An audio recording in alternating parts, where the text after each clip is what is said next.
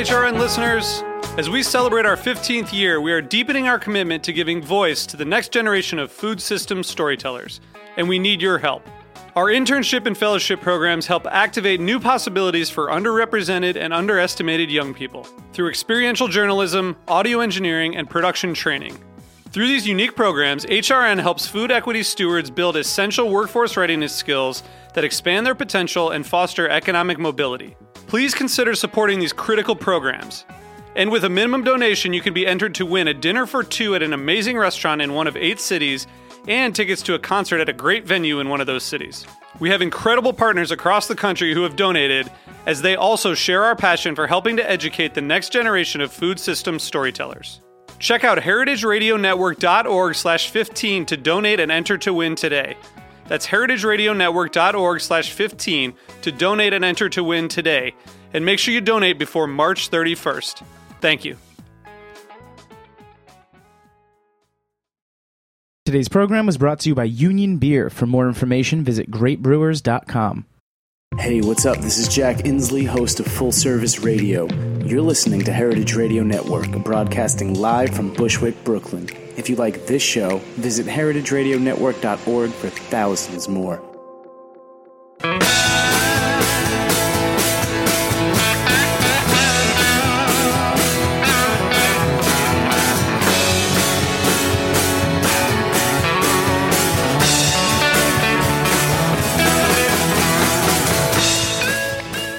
Hey, hey, this is Beer Sessions Radio, and I recorded a special show last year with Kevin Zielinski of E.Z. Orchards out in Oregon. Tune in for what's coming up next. Hey, hey, hey, welcome to Beer Sessions Radio on the Heritage Radio Network. This is another special breakfast cider edition. We're, we're recording live at Jimmy's number 43 in the East Village. This is June 2015. Uh, thanks to our in studio guests, Kay Michaels and Gay Howard, the duo from United States of Cider, and at Hello Cider on Twitter. You can check with us at, at beer underscore sessions on the Heritage Radio Network. We've got a special guest. He's here to do a dinner tonight at Wassail in the Lower East Side, uh, Oregon cider maker, Kevin Zielinski of E.Z. Orchards. Kevin, welcome to the show. Thank you. It's a pleasure to be here. So we were just talking. Um, just tell us how you got started. You, know, you said your family had an orchard. Tell us Right. about the backstory. Okay. I grew up in the, on the family farm in the orchard business, and we've been in the Willamette Valley in Oregon for, goodness, from one side of the family since about 1850, and from another side of the family, we've been in the orcharding business since about 29. So, What cider should we start with? yeah, we're jumping into it. yeah, people are thirsty, so let's start. Um, I would suggest we start with the Roman Beauty. So let's pop some of the Roman Beauty open. Now, Roman Beauty is a cider that is made from an heirloom North American variety that has lost prominence in the market.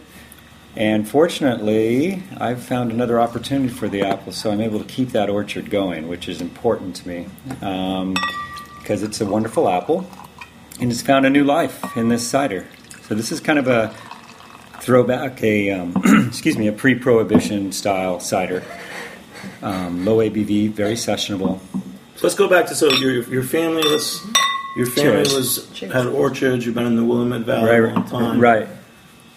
So we, um, in 1929, uh, my grandfather, growing up on um, next door to the farm that um, I live on now, um, he went into the orchard business, started a brand called E.Z. Orchards. His name was Edward Valentine Zielinski. So he started E.Z. Orchards in 29, right as the Depression was hitting. He got into deep water and worked hard and survived. And that was his first orcharding experience because the farm that he purchased had fruit trees on it. Um, most of these trees were from the World War One era, prunes and apples, and started farming other crops like strawberries. So since that time, the through his tenure on the farm, my father's and now my two brothers and myself, Mark, John, and Kevin, operate a farm that we've expanded that is principally growing apples, pears, peaches, and hazelnuts. All, you know, hazelnuts come from the Willamette Valley very easily, but people aren't as familiar with apples and pears from that region. So then the next opportunity for me in my trade was to figure out other ways to make a living with apples. And so one of them um, developed into this cider project. Um, but primarily, it was my interest in fermenting through um, fermenting um, Pinot Noir specifically, because we live in a wonderful area for sourcing grapes, that I came towards a winemaking friend who offered me the scion wood for my first bittersweet French apple varieties that I put in the ground in 2000. And so my first commercial cider came out in 2009 after I was able to develop trees that were had harvestable fruit and enough volume to go to trade, licensed, and so I released in 2010 my first vintage from the 2009 crop. So you, you grew up working in orchards, Yes. working on the farm. Yes, correct. Um, after school in the summer, you know, there's something to do on the farm year round, and um, the family had a a good habit of keeping people busy on the farm, so you learn just about everything. What are some of the things that you do when you have an orchard? Orchard practices involve one, you know, the caring for the mature orchard and younger trees. So needing different types of care and technique. But from, if we'll start with the seasons, um, we'll start in the winter perhaps, where you've got trees that are, you know, um, defoliated, and you're caring for those trees by pruning them. And actually, the most expansive job in the orchard is, or takes the le- largest amount of time, is the pruning season. And it's actually a great opportunity to keep um, a crew of people busy for a longer period of time. Pruning rolls into bloom season, which brings with it following bloom season. You know, there's orchard management that you do, cleaning the brush out, managing orchard care after the pruning season, and soon after bloom season, you've got fruit on the tree, maybe olive size, small olive size, and we'll start hand thinning. So the pruning's a manual job. Hand thinning is a manual job where we're separating fruit on the tree so we don't have clusters of too many fruit that are sitting too tight together and they start pushing each other off as they grow. Or the other consequence is you don't get enough size on the fruit for fresh, you know, market sales. That keeps the crew busy. And then our earliest crop to harvest is peaches. Peaches start coming off the orchard in late June, usually early July. So then we're picking peaches. Um, peaches are delightful. I think they're a wonderful fruit. I don't make a fermented product out of them, but they're a nice small season on the farm. From that, we go into the harvest of pears, some summer apples, fall apples, then into packing and shipping, and then we're back to pruning again. Well, Gay and Kay, so tell us what, what you know about E.Z., because I remember last year Crystal Hot was talking about the West Coast ciders that we don't really know about, and this this is one that's really doing something different, right? Absolutely. I think we discovered them about two years ago and we're very curious because the uh, first ciders you were making were in a French style, and it was interesting to think about Oregon cider makers exploring the French tradition but with Northwest fruit. Well, it was Northwest fruit, but it was all French fruit that I was using at that time. But grown in the Northwest. Yes, but grown in the Northwest. So that was that was unusual. Yeah, and I was fortunate to have fruit varieties provided me that weren't readily accessible. What apples were you using in that first? Okay, so the first vintage that came out, and still most of the vintage, of the varieties are still in the French style that I make. The seed is was um, Domaines, um, Muscadet de Dieppe, Saint Martin, Champagne Reinette. Uh, let's see the next one. I'm going in maturity as they mature through the orchard. Douzemonde, Marie Ménard, uh, Muscadet de Lens, and Muscadet de Bernay. All such great names. Yeah, yeah, and most of those are, are bittersweets. Uh, Champagne Reinette is an acid fruit, beautiful fruit, very clear skin fruit, but it's a small amount of the blend because this is very low acid, higher tannin structured fruit that I use for the cider. And is that why you chose those? And how did you initially find out about this, these French fruits, and why were you drawn to that style? Well, I've been very fortunate at times in my life, and this was a friendship through winemaking. Um, and this man, um, who was a winemaker in the valley, had a strong interest in making cider, and he had curated these varieties up to about 12 varieties from another orchard in the valley that had never really been used for cider production in had been around probably for 20 years. The orchard was being removed, and he salvaged some of the scion wood and had grafted it onto trees in his yard. So he asked me to grow some of these varieties so he could, you know, venture into cider making. And it wasn't long after I had budded the trees in 2000 that um, he took a job at another winery. and in Washington was no longer going to pursue this.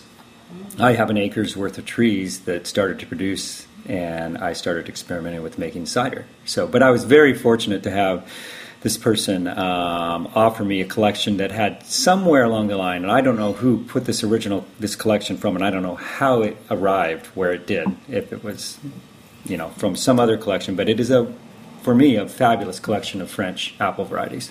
That's a wonderful story of the through line of these apples Yeah, finding the, yeah. the right place to be to become cider finally. Right, the boat landed in a good place for me.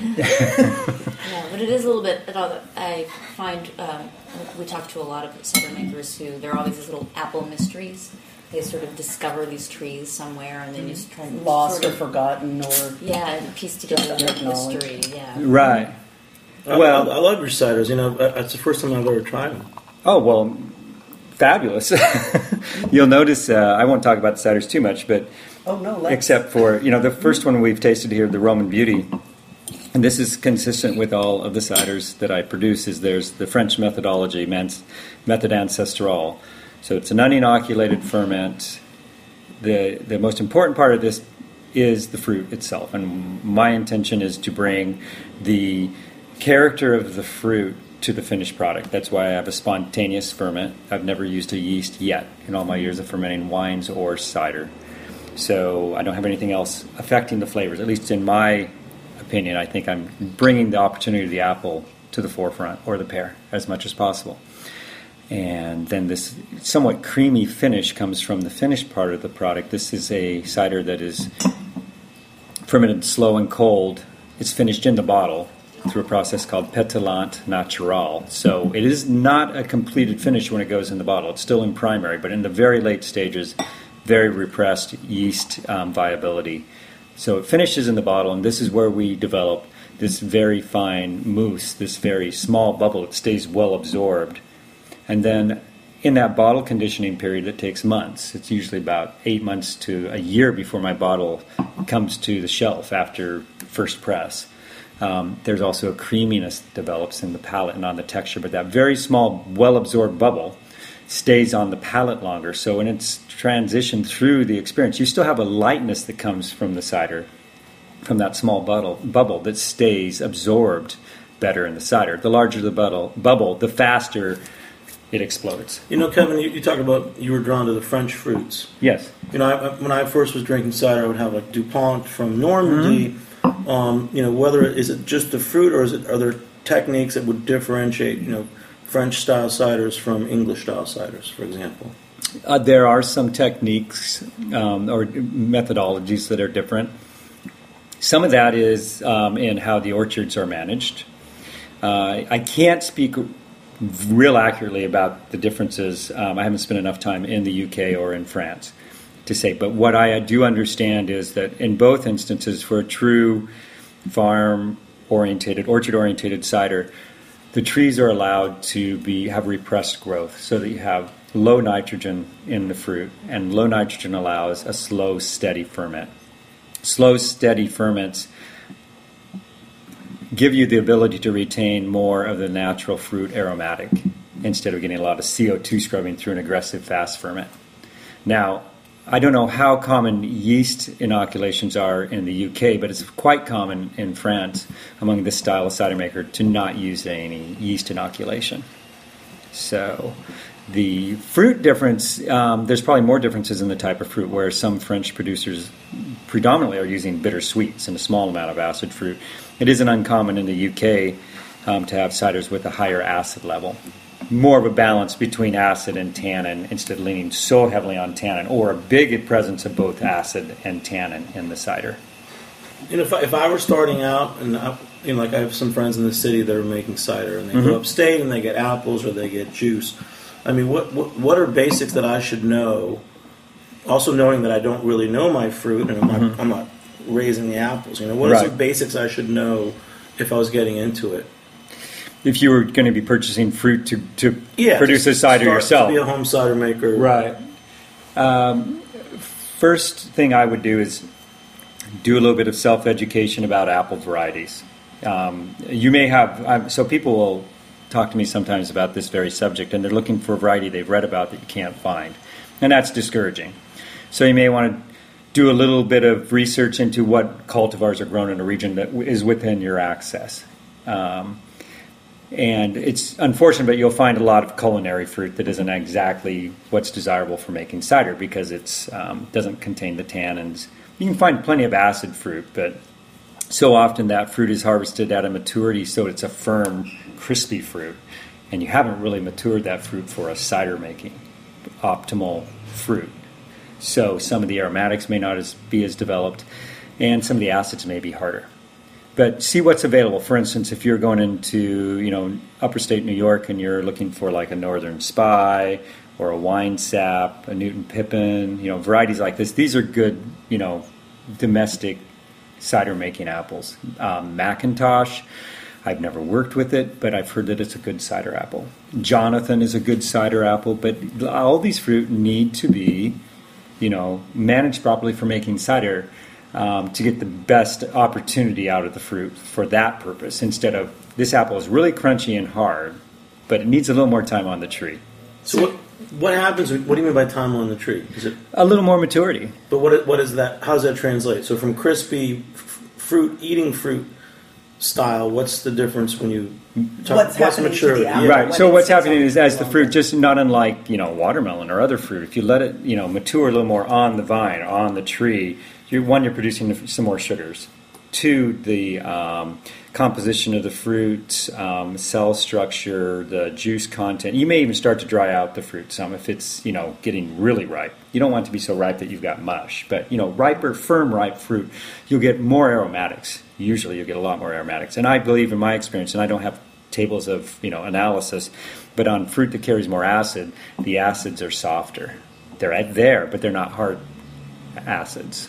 So, for instance, the cider I just poured here a few minutes ago, the House cider, is a North American style cider.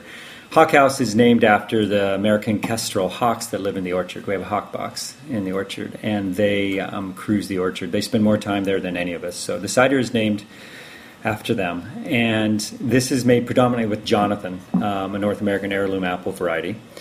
Um, the orchard is managed for the purpose of making cider, both sweet cider for our fresh produce sales and through our um, farm market, and predominantly for fermenting. And this fruit, when I walk into the orchard as I'm letting that fruit go past the stage, I would harvest it for you know fresh sales because there's very little opportunity for the Jonathan in the market anymore as a fresh consumption apple because the current profile of apple is it needs to be crunchy, and Jonathan is not a crunchy apple but it has great aromatics.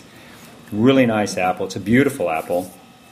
Both so, these ciders that report, but you, the aromatics come through in the cider too. Really They're beautiful. amazing, like right off Thank the you. bat. Yeah, and Thank they've you. distinctly different. The two, the, the two. Yeah, well. well, and that's yeah. um, apples have their own personalities, mm-hmm. and that's what my goal is. And so my intention is to bring that to the finished cider. So Jonathan Orchard, as that fruit go, comes, to, you know, maybe we're only talking another ten days later in harvest, maybe seven days, maybe two weeks. One, you don't want all the fruit hitting the ground. You don't want it spoiling, and you want to harvest it in a time that it's not the nastiest weather of the fall. So, um, but you can start to notice the aromatics as you walk into the orchard. You know, it's like, whoa, it's a warm afternoon. It's like now this fruit's getting near the point I want it you know, and then then then you're starting to understand what it is you're going to bring to the cider. That's awesome. Sorry about that. We're going to take a short break. We'll be back in a few minutes on Beer Sessions Radio.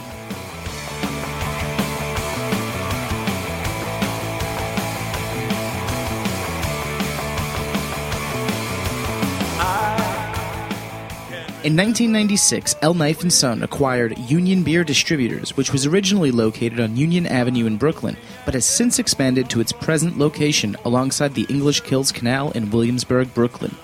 Union Beer has grown dramatically in the last decade as the primary distributor of Anheuser-Busch products for Kings County, Brooklyn, through the hiring and development of the best people in the industry – in 2003, Union Beer acquired a powerful catalog of specialty brands, which immediately positioned them as the craft beer supplier to accounts in Manhattan, Brooklyn, Queens, and Staten Island. Union perpetually tweaks their portfolio to maintain the highest level of stylistic breadth with the most coveted brands available. Through the highest possible level of service, outstanding salesmanship of the ultimate lineup of brands, and a paramount focus on education on all levels, Union Beer has solidified its position as the only source for the best selection of beers in the 14 counties of southeastern New York. For more information, visit greatbrewers.com.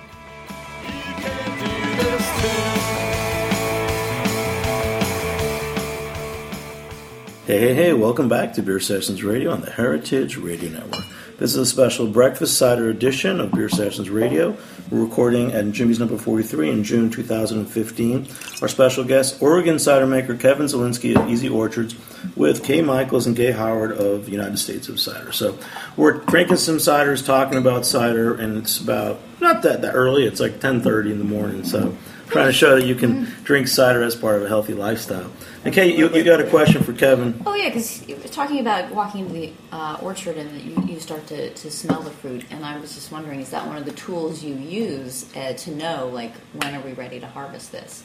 Uh, because that's interesting. I don't think a lot of people really think about that in the process of you know farming. Right. Um, How does my fruit smell today? yeah. yeah, well, it's uh, the ability I have to living on the farm to you know be out in the environment. You notice things consciously or subconsciously, and they start to send triggers to you. But you know, I have many years of experience on the farm too, so so many things that I. Uh, I don't consciously recognize are happening. You know, whether it's looking at the management of the orchard floor, or looking at the tree or the tree health, or how the you know how it's the weather's behaving today. All those things make a difference. So yeah, it does make a, a it allows me a lot of relationship with fruit prior to fermentation, and that's in, my opinion um, very important. And I'm not trying to do anything more than make a cider from fruit that we grow um, in what I would consider to be the most satisfying and honest way for my intentions as a cider maker. And each time I get to do that, it may give me a new experience and it may throw me a curveball too, you know? Yeah, that's something that I, I really appreciate about that type of process, though, is you're not trying to make a cider on a schedule. I mean, we are somewhat in terms of seasonality, right? But it's, uh, you know, so much of the, the good food we produce and enjoy is really about cultivating that right relationship and knowing knowing your product and knowing your, your trees in this Right. case or you know whatever it might be if you're a cheesemaker knowing your animals and understanding the milk and um, the seasonality of it. And we're not just you're not just trying to force something into a profile. You're taking it and letting it be and getting it to the point where it can be the best it is. Um, and and it, you know translating it. Like, like you said you want the apple to shine through. Yes. and all these these three ciders we've had are, are really distinct. And um, and really appley, and but they all have these different properties and beautiful aromatics. And I think that's a, a tribute to you letting the orchard be what it wants to be. Thank you, thank you. It, it is um, a, a happiness I find in, mm-hmm. in finding the apples mm-hmm. opportunity this way. You know, mm-hmm. and I'll be very honest. I enjoy fermented beverages. I enjoy wine. I enjoy cider, I'm and so suspicious of people who don't. Well, on that note, Kay, why don't you do the cheese minute? I know you, you brought some cheeses. Oh, you wanna- yeah, sure. We'll, we'll get those ready and uh, we'll, try we'll try them together. So, Kevin, what, what about uh, cider and food or cider and cheese? You know, do you have any favorites or things that you serve on at the at the? Is it an orchard or is it a farm? What do you call your place? It's an orchard, and we also have a farm market uh, that is operated uh, year round on the property. We're outside of the municipal area, but we have access to the Mid Valley population of the Willamette Valley. So, at we, we do sell some locally made cheeses, and we also sell a full line of fruits and vegetables at our produce market. So, if I come out and you're going to invite me out to visit, yes, I am. If I come out and we have a nice little orchard lunch, Right. What what would be a, a lunch that you would pick? Well, I'll, I'll harken back to what you said about 10:30 in the morning. Um, it is okay to drink cider first thing in the morning, and, and if I were to take, um, we're going to pour this next, the um, 2012 cider dry. This cider is um, the French style cider, and so I'm hungry, and it's you know mid morning. Not that I'm coming in to eat mid morning. However, this cider with a scramble or an omelet of um, like a leek cut into it and chev cheese and just light and easy. And then you've got that little bit of dryness of the chev cheese, the leek perking it up, and a nice soft egg texture with this, with the Here's big some tannin structure. if you would like. Thank you. Speaking of which, mm, there's one right there. That beautiful cheese. That's like the orchard life that, that you're Yeah. talking about. Well, I'll usually be eating breakfast at about lunchtime because I'll go out early and then I'll finally get hungry and then I'll come in. And, uh, you know, it's one of the benefits of living where you work. When it's time to eat lunch, I can go to my own kitchen. You know, it's wonderful and it's flexible in that way. When, when I'm able to, I will. So, uh, in regards to how food goes with cider cheese, without a doubt goes with cider. And, and people that I have spoken to in the last year have taken much greater notice of the opportunity that cider has with cheese. And I think part of some of that's because we're reluctant to make changes, and then you give people, someone an opportunity to experience something in the trade, and they're like, oh, I think there's a way I can go with this, and I'm going to try this, and I'm going to, oh, wow, that's fun too. You know, whether it's just off the plate or in a preparation. Okay, what, what's the first cheese that you have for us? Yeah, so the first cheese is a, um, a little, it's called Bijou. It's a little petite uh, cro- style. Um, Kevin was mentioning Chev, so this is a goat's milk cheese. A little bloomy rinded goat's milk cheese made by the folks in Vermont at Vermont Butter. Uh, and um, I, I like, usually I find that um, interesting that you brought up Chev because I find that goat's milk cheeses, there's something that you naturally want to pair with cider with them because of the mm-hmm. sort of acidity in them I agree. Um, and they're just they're very lively. So and they, no matter what the cider is, if it's sort of a, a heavier style or something with a little more more sugar in it, or something a little livelier, either one, you, like you, you can't lose. Right. It's not a battle, it's a companionship. Mm-hmm. This is a great breakfast. we got the, the chèvre and the. You, Yeah. you have so many. How do you keep track of all your ciders? This is Cidre Dry, E.Z. Right. Orchards. How do I keep track? Yeah, I mean, you, you, you do. Do you every batch? Is it is it a different label, or do you have set No. labels? Well, I mean, aside from the color differentiation and the styles, um, if I'm not sure, I could open it, but then I know my child. You know, um, until the cider dry was produced, I had put a vintage year on each of the French style ciders. Technically, that's not allowable um, with cider in the trade by TTB rules, Tax and Trade Bureau rules. So I don't do that anymore because the last thing I want to do is be running around to all the different places my cider is on a shelf and placing a different label on it. So I stopped doing that. Probably a good decision. So this finished as a dry cider. Prior to this, it had finished as a near to dry or semi dry. This is the driest of the French styles, so it was found its way as a cider dry on the But you label. can say, is, is this what year is this from? this is 2012 vintage, Vintage. So you can say that when you when you sell it or ship it, but you can't put it on the label. technically, yes. And the so and and I think it helps people understand the cider a little better. Unless they understand the different vintages, they won't know that this cider is drier than the 2011 that had the year on it. Uh, the 2013, which we haven't poured yet, is a semi-dry. Uh, it was an effort to um, finish a cider in this style with a little more residual sugar. And I was successful, uh, actually a little more successful than I had anticipated. There's a little more residual sugar there than I had originally intended. This is the kinetics of fermentation that I don't have full control of. But back to the cheese, because Oh. you've got more options for us. Well, yeah, we have one other one. Um, this second cheese is a little cow's milk cheese um, from uh, Washington State. So this is more uh, just sort of a, a regional, somewhat regional pairing. Um, it's called it's called Sleeping Beauty. It's from Cascadian Farms. It's uh, something that's like kind of got like a little tanginess, a little sharpness, a little sweetness in there. Um, all those things, and it's a little bit richer. So usually, if you got some acid in your cider, it's going to cut through that. And, Oh yeah, this is a breakfast. This is and, um, yeah, this yeah. is good. I find usually it'll let. Speaking with cheese in my mouth, but Here, put a little bit that of the. um, richness, yeah, will um, bring. You're good at talking with cheese in your mouth. have a my little bit. 12 year old daughter corrects me every time I talk with food in my mouth. Mm. Have a little bit of the Hawk House with this, with the because Yeah. the Hawk House being a North American style cider, um, I interpret that to have more acidity. So this is a little brighter, and so I think this is going to be a little more harmonious.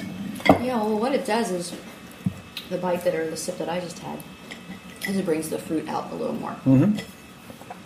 Kevin, you know, um, so you're in the Willamette Valley. I always call it Willamette. How do you pronounce it? Willamette. Willamette. Mm-hmm. And um, so there's a lot of, I know there's a lot of Pinot Noir and wine, but are there any brewers around there that we Oh. might know? Oh yeah, in Portland and in the Mid Valley, but um, Portland up and down along the coast. In Oregon, we have some very um, inventive brewers. I um, am fortunate, you know, to have Portland within about forty-five minutes to an hour from our home. So you're that close to Portland. Yes. So we are able to go and um, immerse ourselves outside of the Salem area um, into the larger metropolitan area of Portland, into the food and beverage scene. Uh, you find the brewing community to be very welcoming and, and you know warm group of people to be around. The wine community is another circle of friendships that's more in the middle of the valley because that's where the vineyards are. Wineries stay closer to the land and brewers will be in larger metropolitan areas typically because they're not producing the raw product.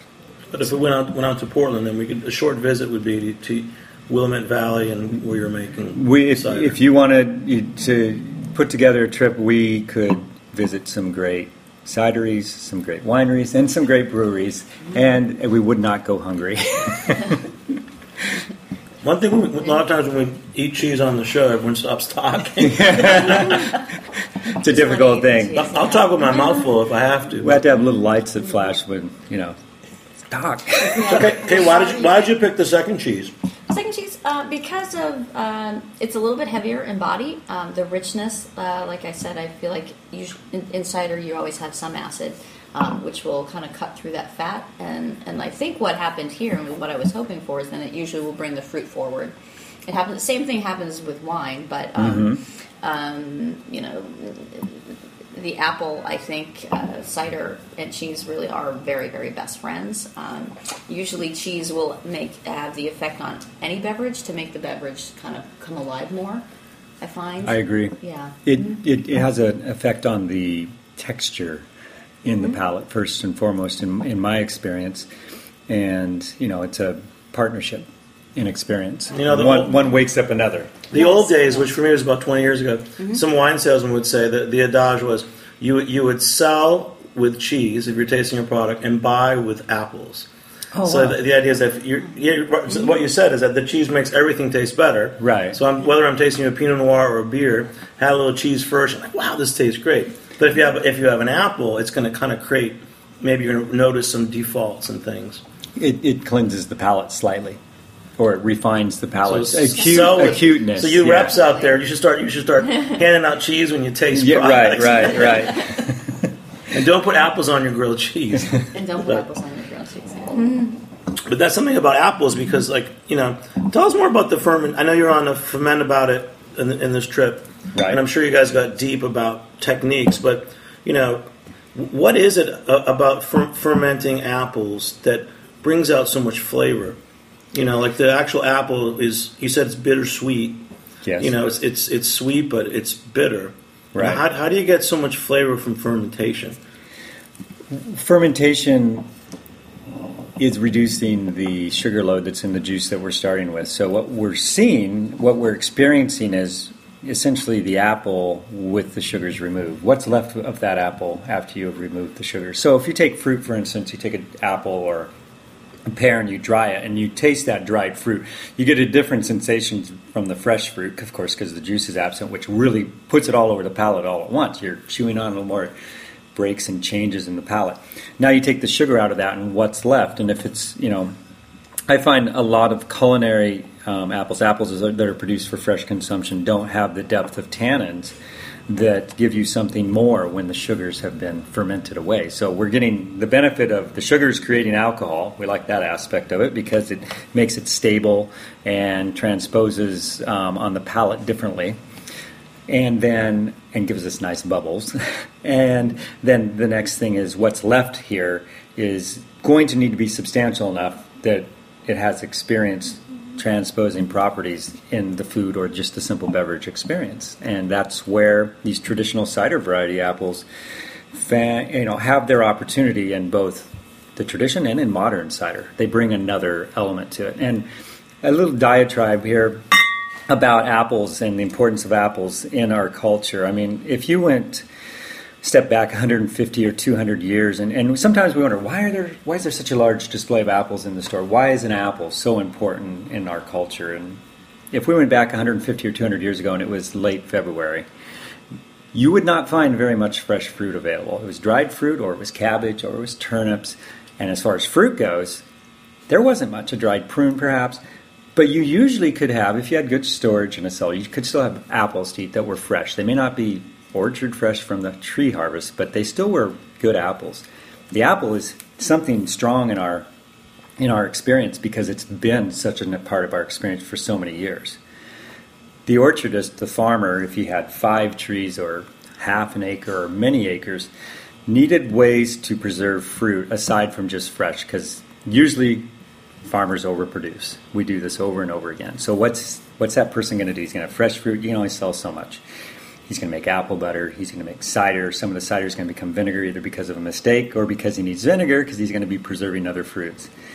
You know, he's going to dry fruit. And then the cider that he can't drink all of or he's not as happy with, specifically in the French tradition, now it's like, what am I going to do with this cider? It's like, oh, we'll distill it we'll throw it in these old barrels. And now we've got a distilled product that ages and oh, that's not too bad either.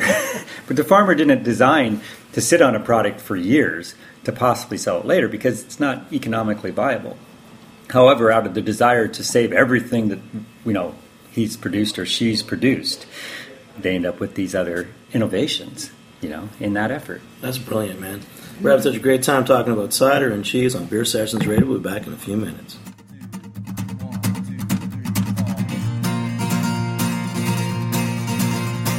Tell you stories about my life, about what went wrong, what went right, but a southern girl on Beacon Street is what I'm thinking about tonight. And I was listening to the Rolling Stones. She was outside on her mobile phone. I never thought I'd get her alone, but I finally did. And she called me by my last name. So to her, I did the same. It's just the kind of people we are. I don't know why. Then she kissed me till the early dawn. About two days later, she was gone. I miss her every time I hear "Let It Loose." Let it walk on by. And you can try to leave my town. Hey, hey, hey, welcome back to Beer Sessions Radio on the Heritage Radio Network. This is a special cider show. We got E.Z. Orchards, we got United States of Cider, having a great time. You're talking about, Kevin, you're talking about the history of, of apples and what we do with that fruit. Yes, Like make cider, right? like make cider. It's it's a traditional thing that has been part of the horticultural community for centuries from across different continents. And so now we're at a modern stage of doing this and new innovations have been made but there's still a great opportunity in you know old traditional styles. Um, we had a big hiatus here with prohibition and a consequence of prohibition was the removal of many acres of fruit that was used for cider baking. After prohibition was over uh, you don't you know put the trees in the ground and have fruit come fall. Um, it just it takes years, and so the um, cider production industry never really rebounded um, immediately after prohibition. So it's been a slow, and so in that in that time of prohibition and then post prohibition. Uh, the it just never really found its legs again, and it's a it was a great loss, and we're many decades behind um, the continuing um, heritage of cider making that never had that stop in, in Europe and in other parts of the, So of what, the what was it like? Like in the in the Pacific Northwest, do you know about your region before Prohibition? Yeah, I know some of the history, and, and, and like I mentioned, our family's been there quite a while. Um, people in my family were not making cider; they were not in that trade. However, there were cider producers in Salem, where we're from. Um, some of it was being used to make vinegar. Some of it was, and I don't know of a label. But however, I have seen a map from like 1905 that showed different businesses along the old trade route coming in and out of Salem towards the river. There's a cider producer listed there. Interesting. Uh, that's about all I found out about it. There were brewers in the city, um, very agricultural area. So hops were grown in the valley. There still are hops grown in the valley. The um, where, where we live, where our farm is, is essentially what some people call the end of the Oregon Trail. We're in you know the, the area of the country that people were trying to get to when they came out on the Oregon Trail because it's very rich, fertile land, and um, so everything was, you know, the the array of crops that were being produced 100 years ago, 150 years ago, was just fantastic. But you know, things change, and prohibition had a dramatic effect on cider. So I'll tell you, a, a big change that's happened is that New York City has its first uh, cider featured bar, Wassail, and you're one of many cider makers coming in to town for Yes. dinners and tastings, and that's why we're doing all these great breakfast cider shows. So what are you doing tonight at Wassail? And the products you have and all that stuff. So, at Wassail this evening, we will be um, partnering for a dinner that features five of our ciders paired with menu preparations that Wassail has constructed f- to partner with our ciders um, to experience both, um, as we've talked about with cheese. You know, here's an opportunity. And I'm very excited um, to see the interpretations, to taste, and also see because I find some preparations like, oh, it's just it's so attractive there on the plate, you know, and and then put this together and um, find the you know the next you know experience in experience in tasting my cider with somebody else's creation, and and so this is available to people to you know, an audience to come and sit down, and I will speak at this event about each of the ciders, and then the chef will also speak about how they partnered their food preparation with the ciders. Wow, that's cool. What were you going to ask? I think I cut you off a few minutes Well, I was just going to ask uh, Kevin to tell us a little bit about what he just poured because it's not an apple. No, it's not. This is a. Um, so I guess I'm never quite exhausted of wanting to try new things. So this is called pois, the French word for pear. What this is is a sparkling pear wine using the same methodology that I use for making ciders, méthode ancestrale. The um, fruit that's used is all winter pears that we grow. So it is fruit that is, for the most part, some several of the varieties are allowed to mature on the tree later. Some are the byproduct of um, our fresh packed side of the trade. And the principal varieties are Bosc pear, Forelle pear, and then another very important variety is Comice pear. So these are all dessert fruits conventionally, or how we Yeah, would know them. Yes. So Pears. none of these fruit really contain large acid structures or really, you know, prominent tannin structures. So it was kind of a challenge to see if this was something that would work. And fortunately, it did work. There is enough um, tannin structure in the Forelle pear, and allowing the fruit to mature a little more gave me the opportunity to bring out the aromatic characteristics, and then finishing it near to dry. So we're not, we don't have, there's no Bartlett pear in this, so there's none of the, the summery effect that you find in some perries. Um, it's definitely more, you know, it, it lends itself a relationship to, to wine in the body and structure of it. However, it does have that, that nice bubbly texture as well. Kevin, is, is there actually a Perry tree? Oh, yes. Yes. It's a variety called Perry. Well, there's not a specific variety. There is a group of pears called pearies, um, and they. I grow some. They're young trees. I haven't harvested a crop of any consequence yet. When But- do you think you might? Um, this year I'll get a few fruit Yeah. more. It takes longer to get pears in production than apples. Uh, within another two years, I should have a substantial enough quantity of fruit to use it in the production, and then I'll do a trial batch because I'm happy with what happened with the pois. So I don't want to like upset that how its body and construction is. But I will be experimenting with this very large tannin structure, and, and in Perry pears, these were these are English varieties. And there's some argument at times about are they English varieties or are they French? You can go from village to village in some parts of France, and let's say it's called this variety here, in the next village it's called this variety. And it's the same fruit. You're almost absolutely sure it's just over the many centuries somebody gave it a different name. How much of that fruit came from France to England? It has a French, I mean, an English name is compared to a French.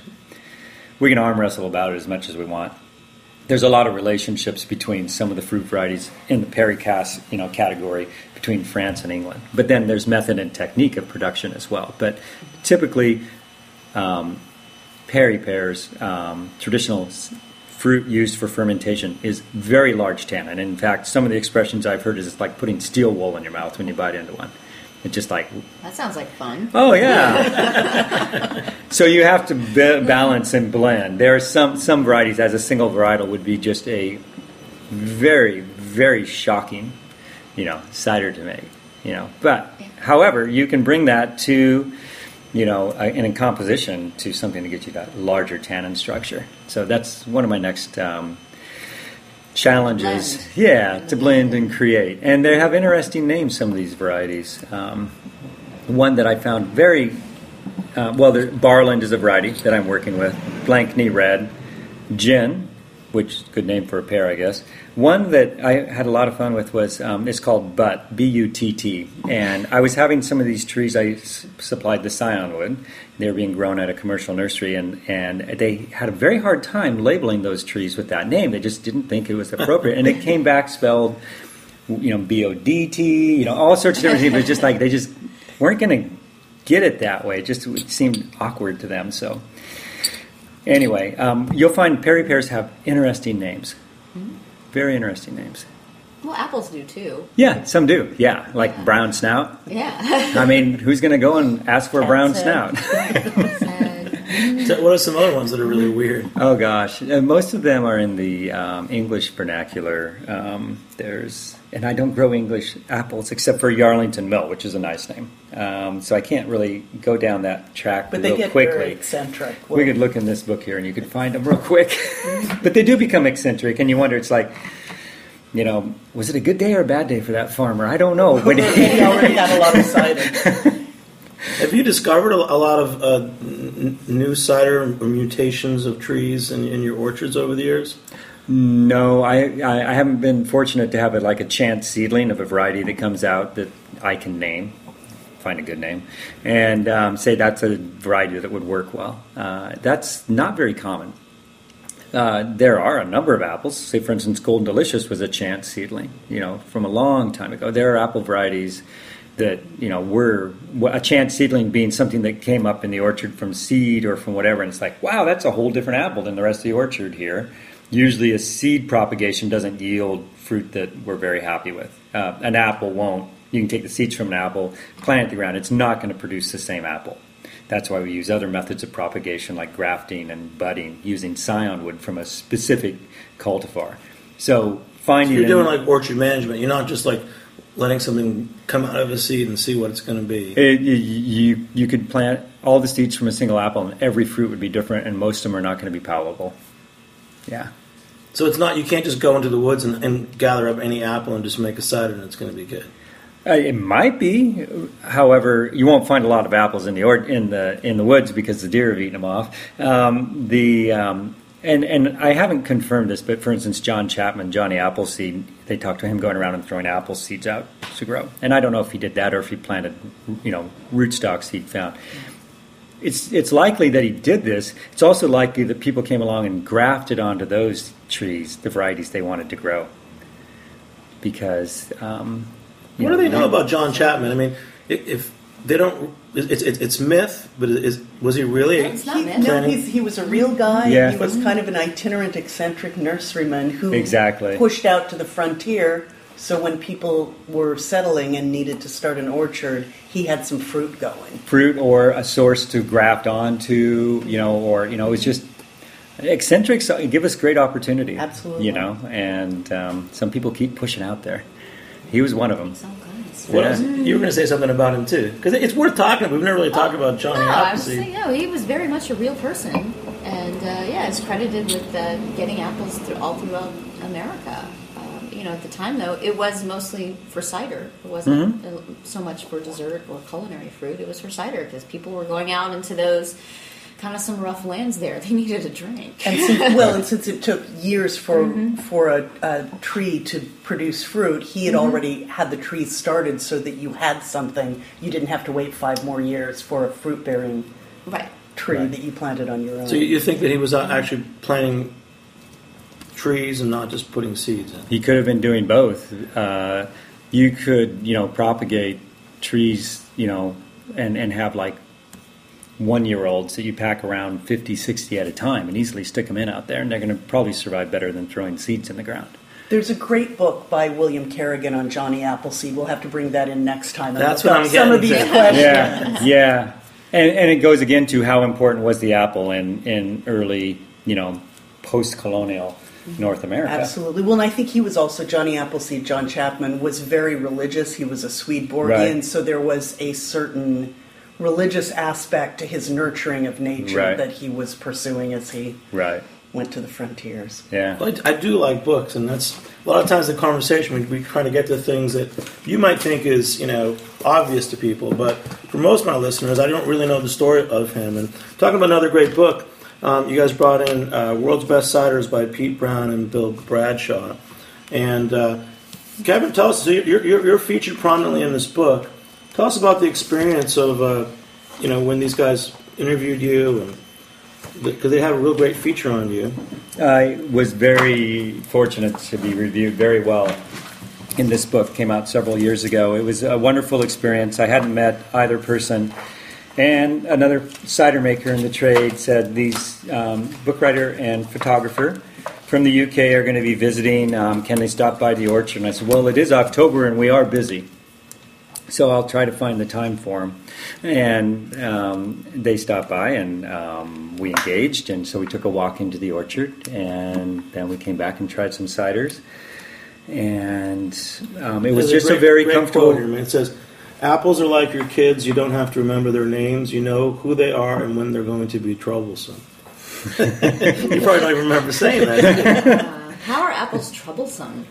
Well, you've got climatic conditions, you've got mm-hmm. tree health. You know, each mm-hmm. tree is going to be, they- they're similar, yes, but mm-hmm. one may be healthier than the other, or one's got a branch that's going right into the path that you're trying to drive through with the tractor. And, you know, you, you notice, you know, these little nuanced things about trees and the orchard and the gopher that moves into the orchard, you know. It's, you know, so it's, See, there's there's a certain amount of truth in that. Yes, definitely. But it was a wonderful experience. They're both very interested in in cider. Bill's quite Bill Bradshaw is quite into cider, the UK cider experience. He's very knowledgeable. He's since this book released another book about farmhouse ciders, and um, so they came in with knowledge about cider that we were absent of here because it never stopped there. Um, Pete has a long history in writing about beer. And Yeah, Pete he Brown. found, I, yeah, I Pete read Brown stuff a lot. yeah, and he found another breath of fresh air doing cider, and um, they produced a book that's very comprehensive of the world of cider as it is talked about. We're talking learning about English, German, French. You know, the global Vast, cider situation. historious. Yeah, yeah, it's really wonderful. Before we wrap up, uh, um, Gay and Kate, would you each ask one one final question? 'Cause I know you guys are like deep cider people. Well, I'm just curious is there any fruit that you haven't put in your ciders yet that you're curious to explore? Any new apples that you want to bring into your cider blends? The not so much in apples at the moment. Quince, perhaps? No, no, I don't think so. Um, I mean, it's always a possibility, but I don't grow quince, so I'm I grow what I ferment. Uh, no, the next adventure will be with the the Perry pears I'm growing when they begin to yield. That's that's where the next um, opportunity comes. The new frontier Yeah, for E.Z. exactly. orchards. What about because earlier you mentioned there are a lot of hops grown in your region? Yes. And a lot of people are now hop insiders. Yes. Have you experimented with that, or will you be? Or? I, I, I have not, and I very likely will not. Mm-hmm. I am, I guess, what you could call an orchard-based cider producer.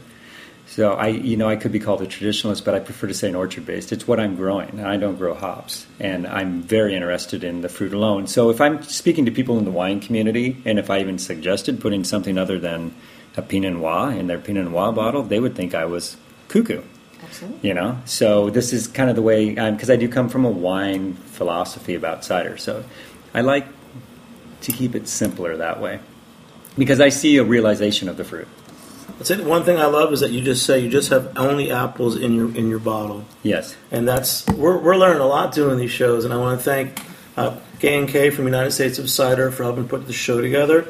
Kevin from E.Z. Orchards, thanks for coming to New York City. You're welcome. We're going to be doing a lot more of these shows, and thanks to our sponsors, Union Beer Distributors, or makers of fine, sellers of fine ales and ciders. And uh, I'm Jimmy Carbone. Thanks to our producers and our engineer, Jack Inslee. Thanks for listening. We'll catch you next time on Beer Sessions Radio.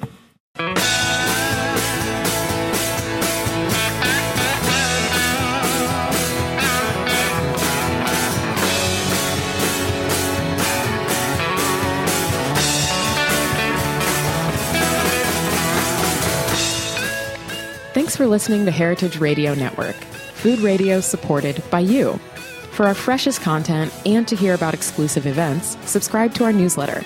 Enter your email at the bottom of our website, heritageradionetwork.org. Connect with us on Facebook, Instagram, and Twitter at heritage underscore radio. Heritage Radio Network is a nonprofit organization driving conversations to make the world a better, fairer, more delicious place. And we couldn't do it without support from listeners like you. Want to be a part of the food world's most innovative community? Rate the shows you like, tell your friends, and please join our community by becoming a member. Just click on the beating heart at the top right of our homepage. Thanks for listening.